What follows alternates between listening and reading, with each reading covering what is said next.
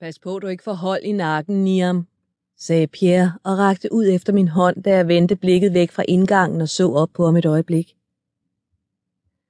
Jeg vil ikke risikere at overse ham, når han kommer, sagde jeg anspændt.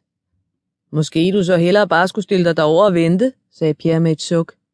Jeg havde været pirlig hele formiddagen, og han var tydeligvis ved at have fået nok. Jeg skulle lige til at undskylde, da jeg så Finn træde ind ad døren til brasseriet. Jeg sprang op og fløj over til ham. Hej, sagde jeg og gav min lillebror et knus. Hej, søs. Nå, hvor er han så, ham din nye kæreste, du sådan op at køre over? sagde han og så sig om i restauranten. Ej, lad være med at sige noget. Lad mig prøve selv at gætte det. Han sonderede rummet, og et smil bredte sig i hans ansigt. Åh ja, ham der er lige dig. Blå skjorte, mørkeblondt hår, et vindende smil, sagde han, og pegede hen mod en venligt udseende rundhovedet fyr over i et hjørne. Jeg rystede på hovedet. Jeg turde ingenting sige. Jeg var helt syg af nervøsitet. Jeg var ellers sikker på, at det var ham, sagde Finn. Okay, jeg giver op. Derover, sagde jeg og pegede på Pierre. Finn knip øjnene sammen. Ham i den røde trøje, spurgte han overrasket og gloede uhemmet på en midalderne mand med briller i en cyklamerød sweater. Nej, viskede jeg. Ved siden af, i den grønne sweater. Finn stirrede måbnet over. Hold da kæft. Dengang gang har du virkelig overgået dig selv, søs.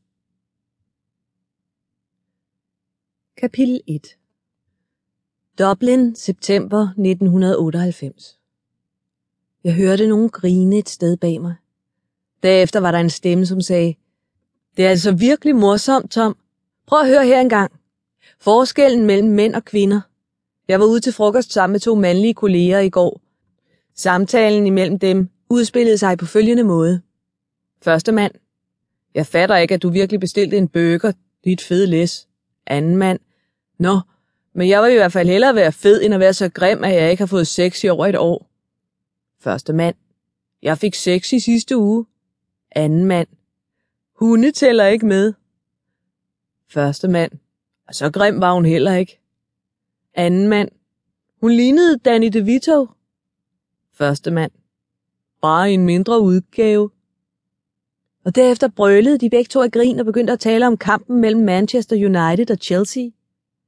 Jeg var fuldkommen målløs. Hvis en af mine kvindelige kolleger havde kaldt mig en fed ko, fordi jeg havde bestilt en burger, ville jeg for det første aldrig nogensinde tale til hende igen, og desuden straks udvikle anoreksi og dø af underernæring.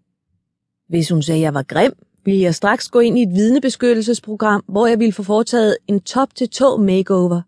Jeg ville få løftet øjenbryn, lagt implantater i kindbenene, botox, lavet større læber og bleget tænder, og jo, jeg har tænkt over det før.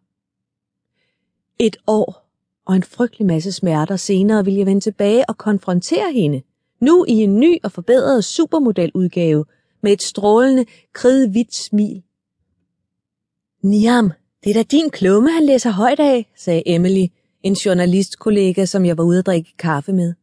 Gå hen og snak med ham. Aldrig i livet, sagde jeg og sank dybere ned i sædet. Emily smug kiggede hen over ryggen af sofabænken og gispede. Han er vildt lækker. Du er simpelthen nødt til at gå derover. Jeg rystede på hovedet. Jeg var alt for genert til bare at gå hen til en vildt fremmed mand og sige, hej, det er mig, der har skrevet det der. Men før jeg kunne nå at stoppe hende, havde Emily allerede rejst sig. Undskyld, jeg afbryder. Jeg kunne ikke undgå at høre, at I moder jer over den klumme, og jeg spekulerede på, om I måske havde lyst til at møde hende, der har skrevet den. Hun sidder lige heromme sammen med mig. Det vil jeg da frygtelig gerne, svarede stemmen fra før. Han havde en britisk accent. Jeg rødmede og daskede Emily over benet. Hold nu op, viskede jeg. Kom bare over til os, sagde min nu tidligere veninde. Jeg hørte en skræmmende lyd, hvorefter de to mænd kom hen og satte sig ved vores bord. Jeg stirrede ned i min kop, fuldkommen forstenet af forlegenhed. Det her er Niam O'Flaherty, klummeskribent ekstraordinær, præsenterede Emily. Ret at møde dig, sagde min fan og rakte en hånd frem. Jeg så op og stivnede. Over for mig sad en af de smukkeste mænd, jeg nogensinde havde set. Jeg hedder Pierre, og det her er Tom, sagde han og slog ud med hånden i retning af sin knap så tiltrækkende